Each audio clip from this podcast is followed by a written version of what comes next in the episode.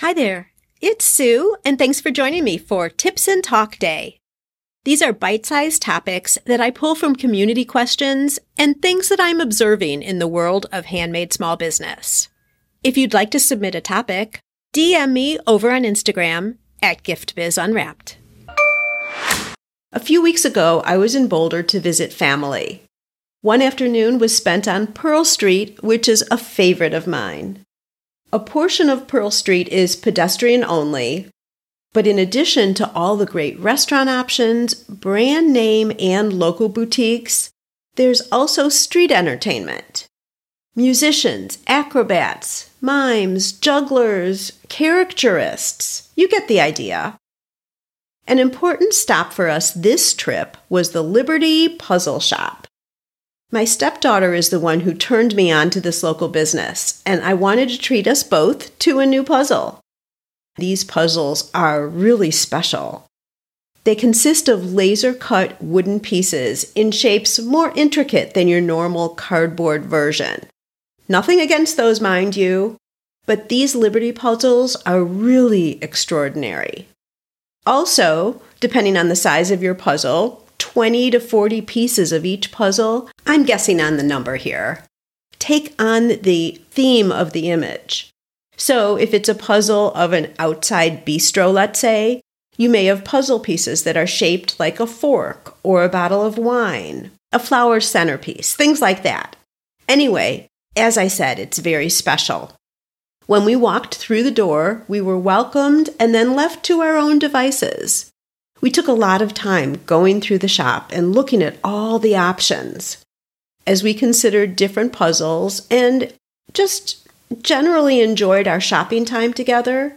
The store attendees were always available to answer questions, ready to engage in small talk if we initiated a conversation, but otherwise left us to enjoy our experience.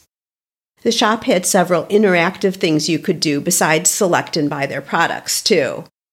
It all made for a very pleasant visit, and we walked out, puzzles in hand, happy and ready to continue on to another fun encounter. The next store we entered drew us in because of the light fixtures we could see through the window. All handmade overseas, they had lamps of vibrant colored glass with spectacular shapes and textures that played off the light so beautifully. Again, we were welcomed into the store by a shop attendee. As we walked around, this woman was right on our heels, giving details of every single item we looked at, explaining how she would offer free shipping, that she had various sizes of certain things, also telling us the price of each and every lamp.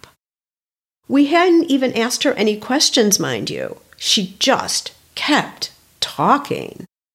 It got to the point where we didn't even want to pick up or look at anything else because we were afraid we'd activate her detailed information lecture once again. We couldn't get out of that shop fast enough.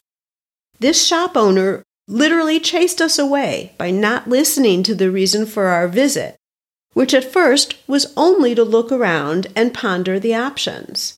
Instead, what she did was forced her own objective, which was to sell something. Anything. The result was the opposite of what she wanted.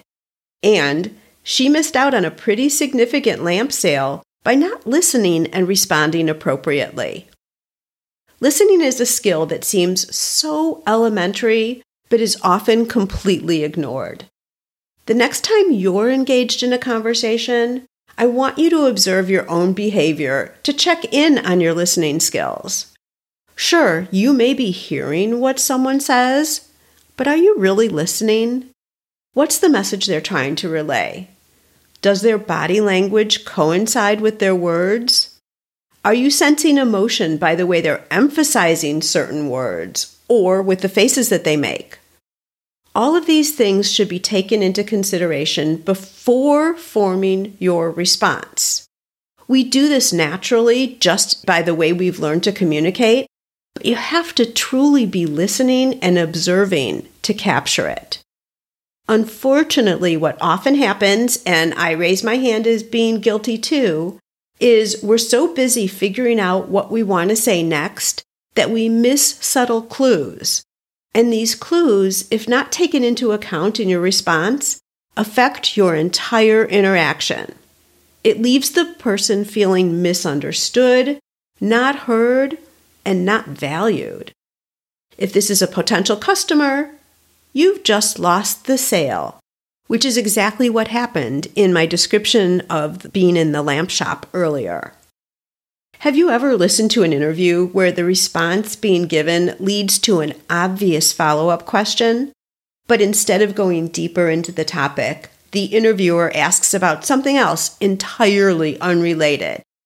It's like they're reading off a list of questions that they want to get through, which they probably are, but in doing so, they've missed a much richer conversation. So, given all this, here are five tips to help you get your listening skills up to par.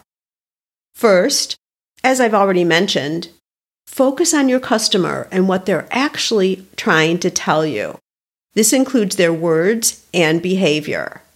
Secondly, avoid forming your response before your customer is done talking.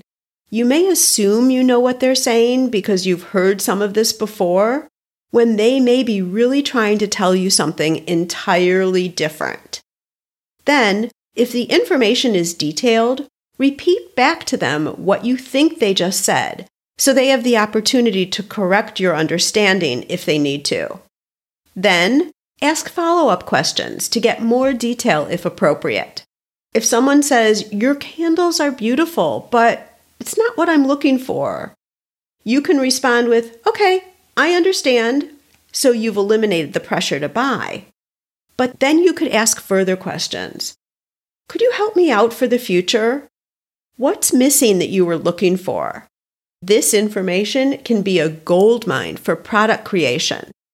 Perhaps your candles are too heavily scented for them, or the size of your candles isn't in line with what they needed. Or any other vital piece of information that if they walked away without this extended conversation, you never would have known.